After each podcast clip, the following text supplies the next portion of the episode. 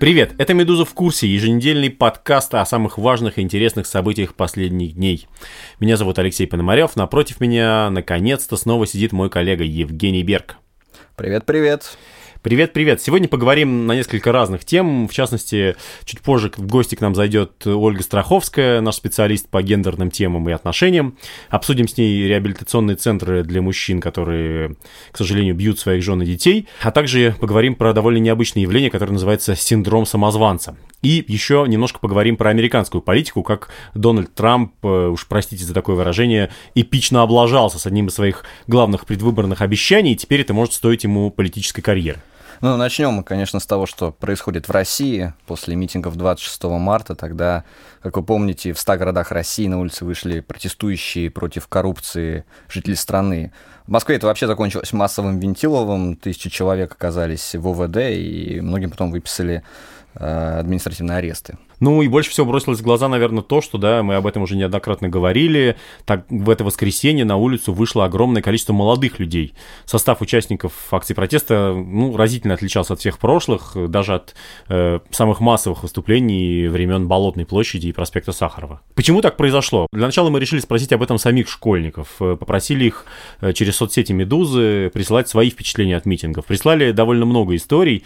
Э, некоторые из них мы вынесли на карточки. Ну, некоторые можем зачитать вам сейчас кратенько. Ну, давай, Леш, начинай. Мне очень понравилось, например, вот такое письмо. Написал его Иван из Москвы, ему 19 лет.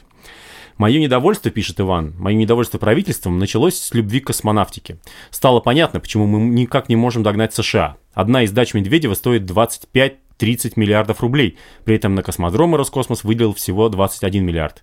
Меня это повергло в шок. Как можно так спокойно строить дачи за такие деньги, зная, что твоя страна преемник великой космической державы?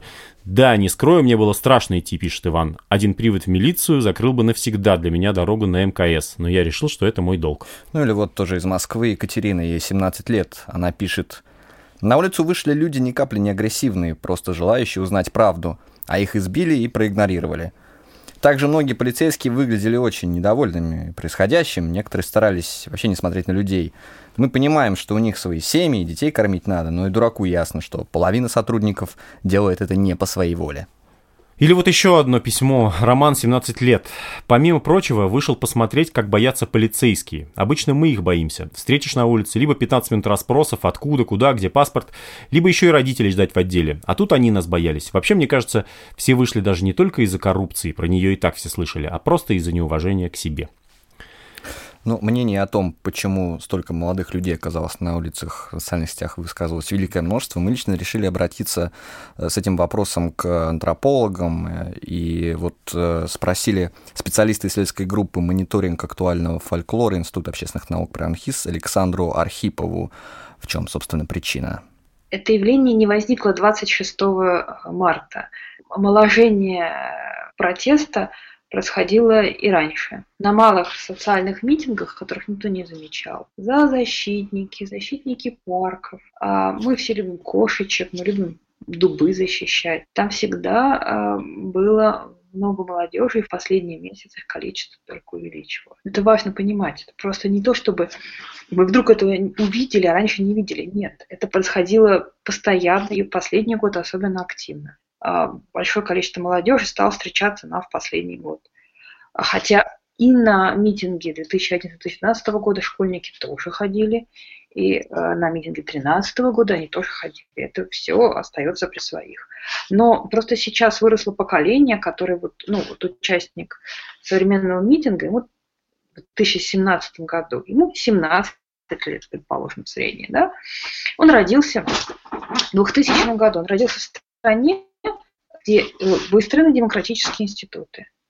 Э, в школах проходит обществознание. Подробно и много разбирают Конституцию. Эти школьники довольно подкованные. И они вполне видят на самом локальном уровне всевозможные правовые нарушения. Кроме всего прочего, это поколение абсолютно прагматическое. Я в своей молодости не могла подумать о том, чтобы ехать учиться в Францию или там выбирать между Францией и Москвой, например. А это поколение может выбирать, куда им поступать, где жить и как работать. Выстраивается такая сравнительная таблица, что их волнует в своем будущем. Кого-то волнует образование, кого-то волнует медицина. Они говорят о своем будущем, таким, каким они его представляют. И хотят точного исполнения простых демократических норм. В истории с мобилизацией э, подростков сыграла большую роль брянский ролик. На нее создавали в сети ответы, его активно обсуждали. Вот этот ролик сыграл значительную роль в мобилизации подростков. Если до митинга некоторые учителя в школах пытались отговорить своих учеников от участия в протестных акциях, как в Брянске, да, упомянутом, собственно, Александрой, то после 26 марта подобных видеороликов стало значительно больше. Это касается и школ, и высших учебных заведений. Чего стоит одно выступление преподавателя ОБЖ из Томска, который назвал собственных учеников, цитирую, либерало-фашистами, холопами англосаксов и предателями Родины. Вы совсем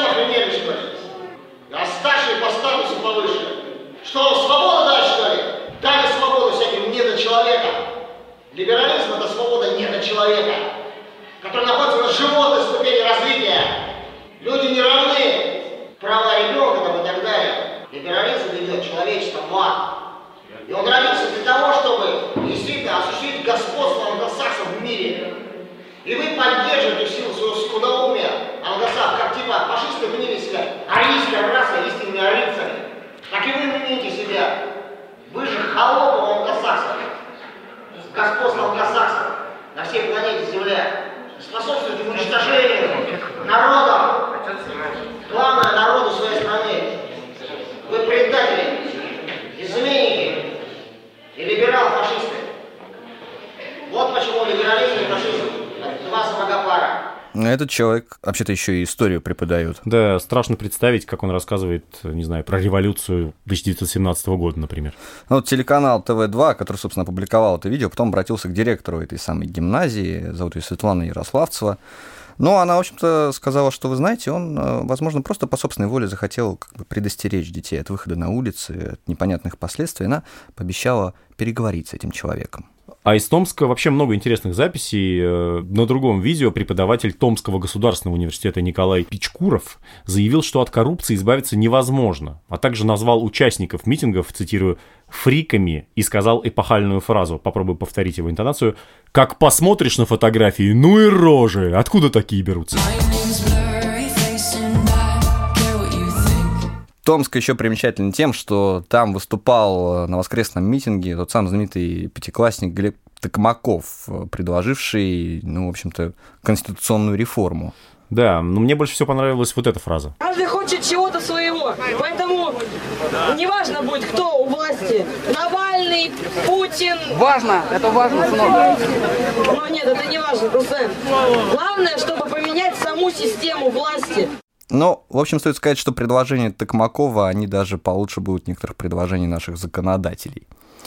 А вот в Самарской области 30 марта совсем какая-то дикая история произошла. Там а, на три часа сняли учащихся вузов и школьников занятий, привезли на какой-то общественный форум «Экстремизму нет».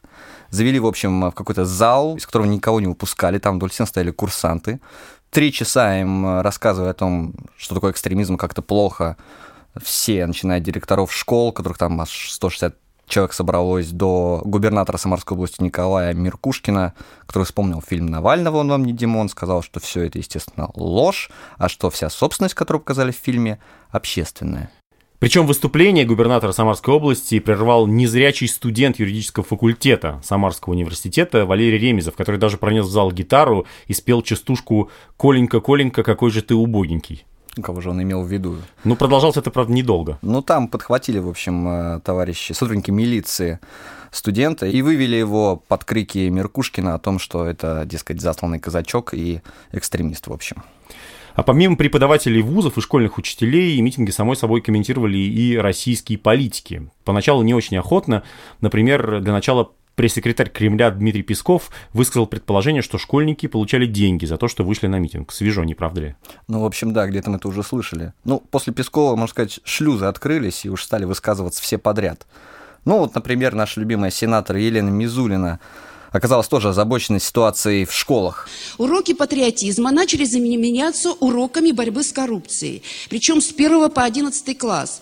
Детям предлагают рисовать картинки, а, предлагают информацию, например, такого свойства, где пирамида, а, где страны расположены в иерархическом порядке по уровню коррупции, и Россия оказывается, естественно, далеко-далеко внизу, там рядом с Узбекистаном, и такое формирование патриотизма происходит. Патриотизм – это одно, а борьба с коррупцией и навязывание в разных школах – это очень опасная тенденция.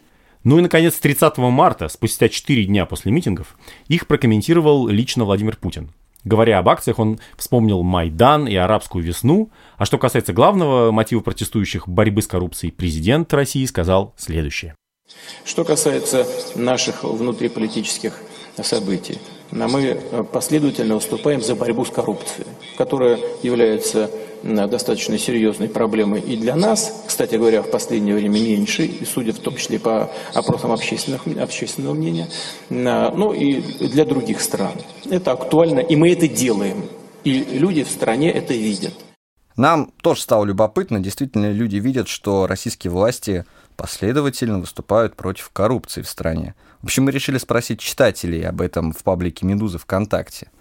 В вопросе на момент записи этого подкаста приняли участие более 10 тысяч человек. Результаты таковы. На вопрос, видите ли вы, что Россия последовательно борется с коррупцией, да, вижу, ответили 337 человек.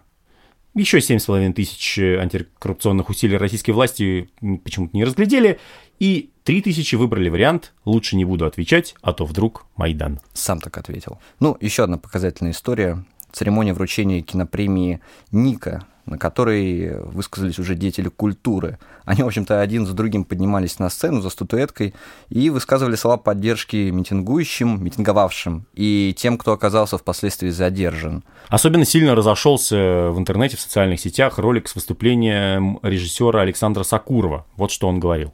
Нельзя начинать гражданскую войну среди школьников и студентов. Надо услышать их. Никто из наших политиков не желает их услышать. Никто с ними не разговаривает. Они боятся это делать. Почему? Это невозможно уже. Больше терпеть это невозможно. Ведь людей надо понимать. Они сейчас наконец-то поняли, что в стране происходит. Мы много раз, много лет говорили, а где же вы? Где вы, студенты? Где вы, школьники? Вы замечаете, что вы внутри страны? Вы замечаете, что в этой стране происходит? Было молчание, их не было. Вот они появились. Вместе с ним высказались и другие деятели, например, режиссер Александр Мета, Виталий Манский и актрисы Елена Коренева и Юлия Ауг.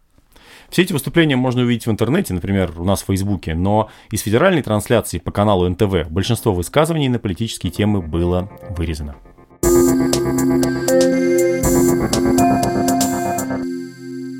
Поговорим немного про американскую политику, ибо повод реально важный. Дональд Трамп оказался, пожалуй, в самом сложном положении за время своего президентства.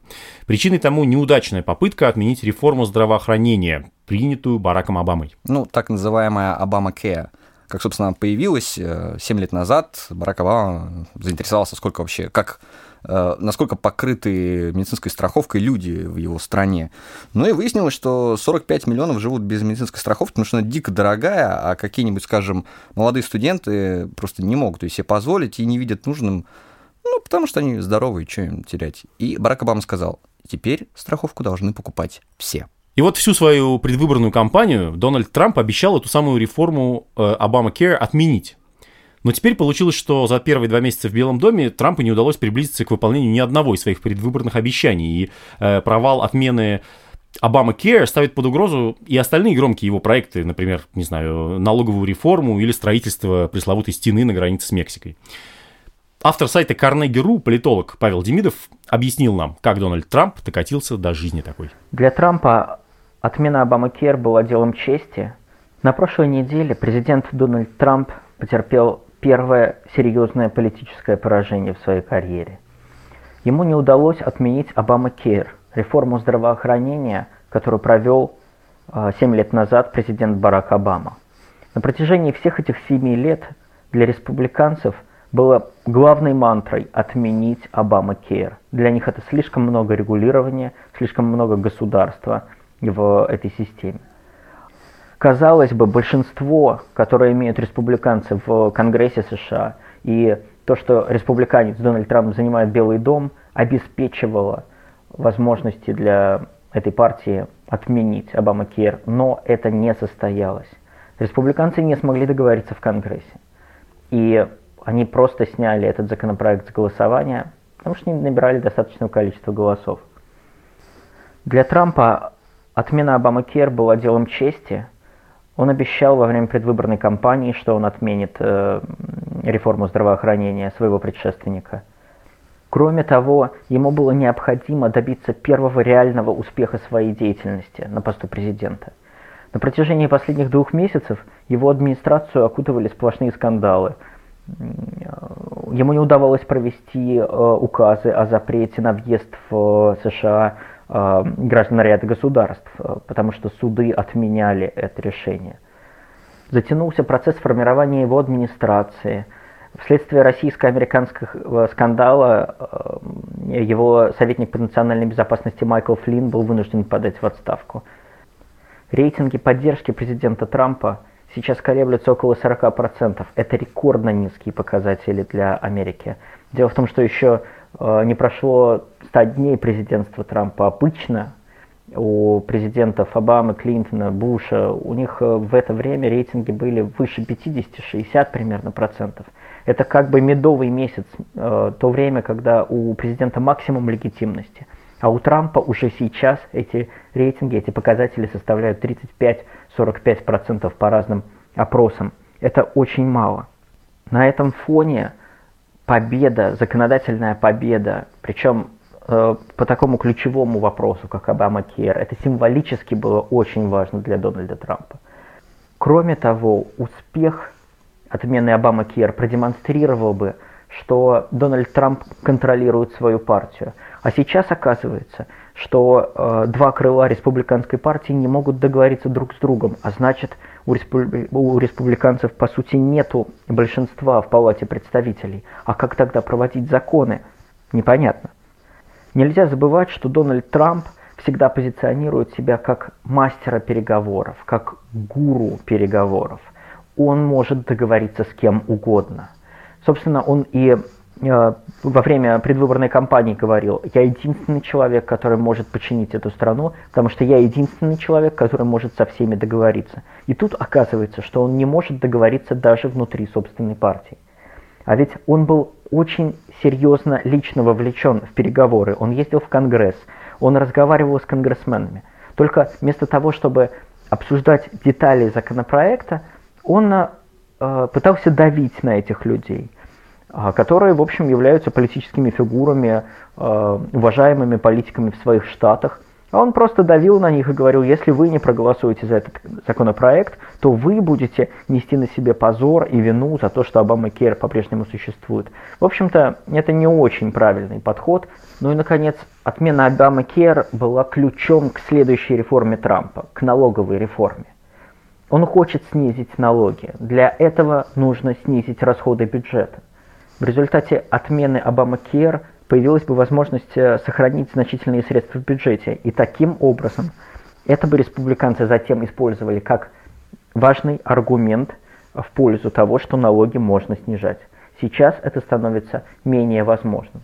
Это, конечно, кризисная ситуация, и Трампу придется приложить очень много усилий, чтобы из нее выбраться.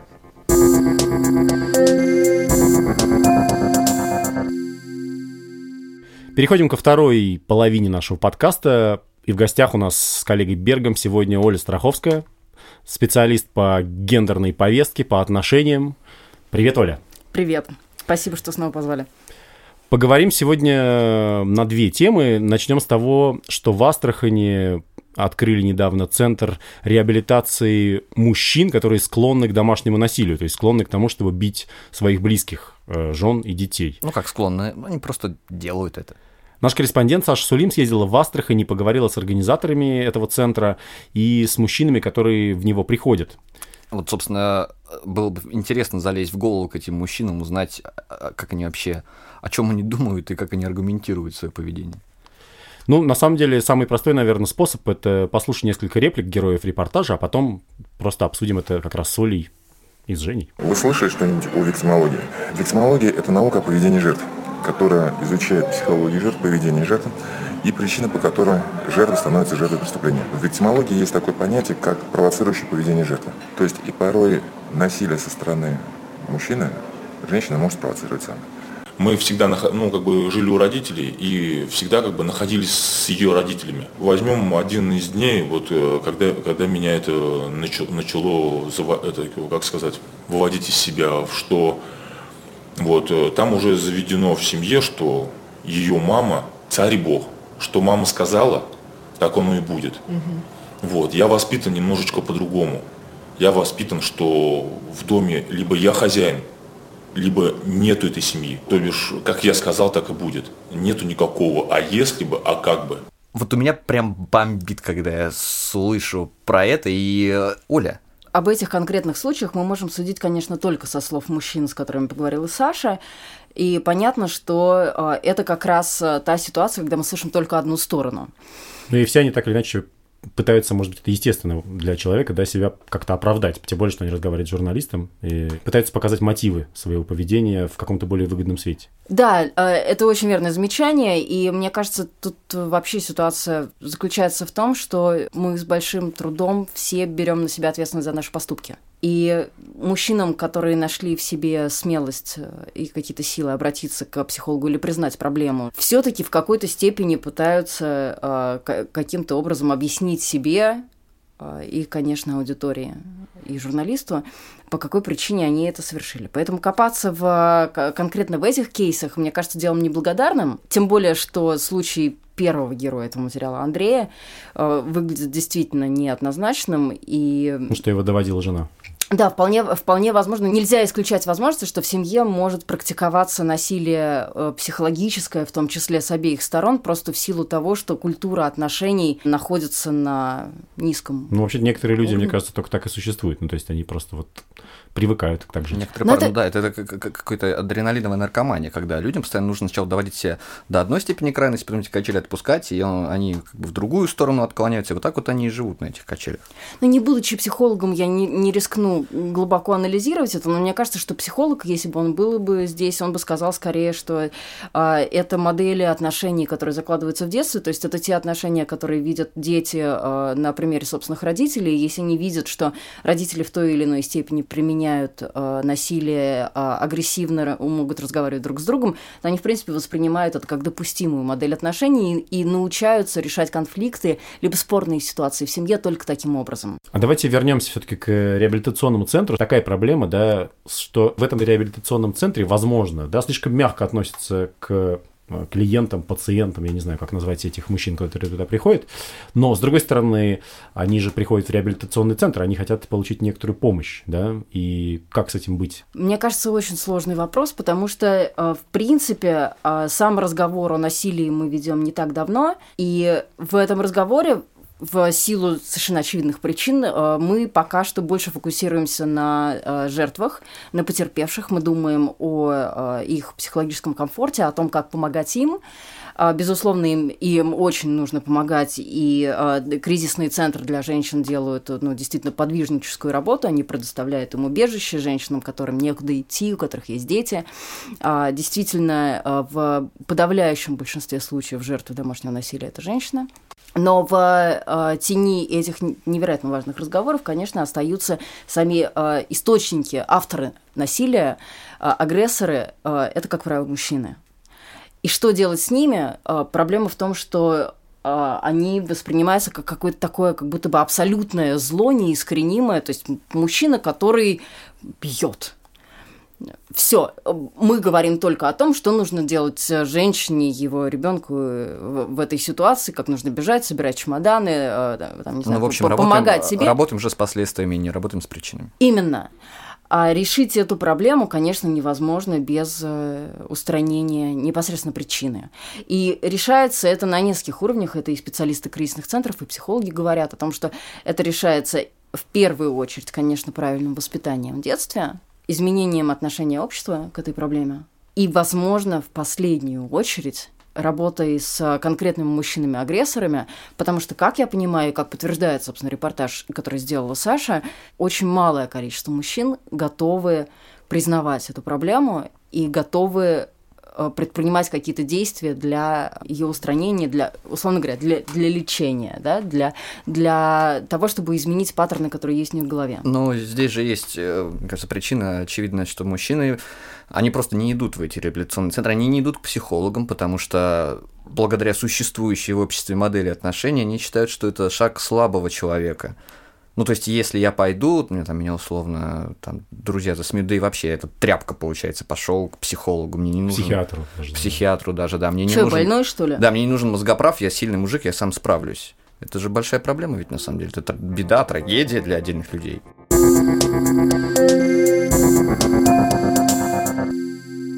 Давайте перейдем к другой теме. Синдром самозванца. Это какая-то история про то, что человек вдруг понимает, что он находится не на своем месте, я правильно понимаю? Да нет, человек может быть на своем месте, и более того, может быть очень даже успешен на этом месте. Это история про его неумение, неготовность осознавать свой успех, про страх поражения, который преследует его всегда, про ощущение, что все успехи на самом деле не являются его собственной заслугой, является заслугой скорее случайности, везения, э, каких-то очень талантливых людей, которые оказались рядом и помогли ему. В общем, постоянное обесценивание собственных достижений. Какая-то нездоровая рефлексия получается. А как отличить синдром самозванца от, э, не знаю, такой здоровой самокритичной позиции? Ну, здоровая самокритичная позиция отличается от него тем, что здоровая. Синдром самозванца – парадоксальная совершенно ситуация, потому что выясняется, что огромное количество людей, очень успешных ему подвержены. Простая перекличка в Фейсбуке дает потрясающие результаты. Есть успехи. Это объективные успехи. А есть какие-то, ну, мы сейчас не будем скатываться на, так сказать, фейсбучную тусовочку, а, а есть ли какие-то суперизвестные, может быть, личности, которые страдали синдромом самозванца, но при этом добились успехов? Ну, есть, кстати, героиня одного из наших недавних материалов Эмма Уотсон. Вот, между прочим. А, прекрасный пример, а, но в ее случае, как я понимаю, синдром самозванца идет еще в комплекте с комплексом отличницы. Так-так, поподробнее с этого места. Бурный коктейль на самом деле. Кстати, то, что очень часто идет рука об руку, это требование наших родителей из детства, чтобы мы были самыми классными. У Верочки вот одни пятерочки. Это стремление постоянно доказывать э, всегда давать правильные ответы на все вопросы. Ну вот как в школе, это есть синдром отличника. Ты не можешь получить четверку, потому что должен быть самым лучшим все. Ну расскажи поподробнее про Эмму Уотсон. Просто э, мне сложно себе представить, как, потому что Эмма Уотсон это один из самых популярных людей в мире, так, ну, по-хорошему. Сейчас, да? наверное, да, невероятно успешная актриса, молодая женщина, ей нет 30, она уже является послом доброй воли в ООН, произнесла несколько речей, э, которые растащили на цитаты. Э, она, может быть, не так много снимается, мы все ее все-таки помним по роли Гермионы в Гарри Поттере, но она стала суперзвездой в э, очень юном возрасте. Одна из самых высокооплачиваемых актрис, в общем-то, в мире. Э, при этом всегда совмещала работу на съемочной площадке с учебой. Для нее это всегда был очень такой серьезный приоритет. Она ставила даже условия своим продюсерам, что у нее должна быть возможность учиться. А, в одном из интервью, очень классных, я его читала, есть э, потрясающая американская девочка-блогер Тави Гевенс. Может быть, читатели помнят, был ее пик популярности лет, наверное, пять, больше назад. А, ее называли девочкой-старушкой, и она с такими седыми волосами mm-hmm, была. Она, ей было по-моему, тоже 12, 13, 14 лет. Она сидела на первых рядах всех показов рядом с э, глав, главредом ВОК. А, такая девочка вундеркинд. Вот. И, собственно, Тави Гевинсон и Эмма Уотсон в какой-то момент встретились, э, сделали такое звездное интервью друг с другом, где обменялись э, признаниями. признаниями в том, как на самом деле они не уверены в себе, не уверены в себе и как им сложно дается каждое публичное выступление. Ну что, может, это просто позерство какое-то, нет? Ну, то есть это какая-то объективная штука, которая существует в мире? Я знаю таких людей. Я сама страдаю от этого. Так все говорят. Я тоже сам иногда страдаю от этого. А когда мы готовили этот материал, кстати, очень много женщин солидаризировались в э, этом переживании. Очень многие мужчины говорили, «Э, что? Не слышал никогда. А, а что такое? Опять мы, опять мы скатываемся в какую-то сексистскую повестку, у меня такое есть ощущение. Евгений, вот ты когда-нибудь э, думал про то, что ты страдаешь синдромом самозванца? Был ли ты в чем-то не уверен? Ну, я постоянно во всем не уверен, но это скорее связано с э, психотонической акцентуацией, чем с э, синдромом самозванца, поэтому я думаю, это не ко мне. Например, Илья Азар назвал тебя своим преемником в «Медузе». Например, Илья Азар постоянно, мне кажется, страдает, кстати, от синдрома самозванца, потому что он себя э, корит за каждый, э, да не за каждый второй, за 95% текстов, при этом он является, на секундочку, блин, одним из самых крутых журналистов в России. Привет, Азар. Почему мое тело изможденная находится здесь.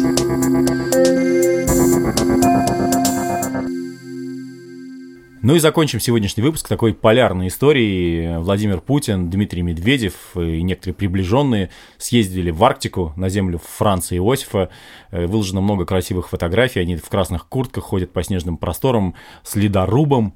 Там даже. У Медведева красивая шапка, но вообще слегка запылившийся вот этот тандем снова достали из закромов Родины. И э, примечательно, что это сделано после публикации фильма про Димона и тех самых митингов. Там еще был интересный момент. В какой-то, в какой-то момент Путин, Медведев и Шойгу зашли в ледяную пещеру, которая образовалась в результате таяния ледника. Там президент, премьер и министр обороны остались наедине. И всем было очень интересно, о чем же они говорили.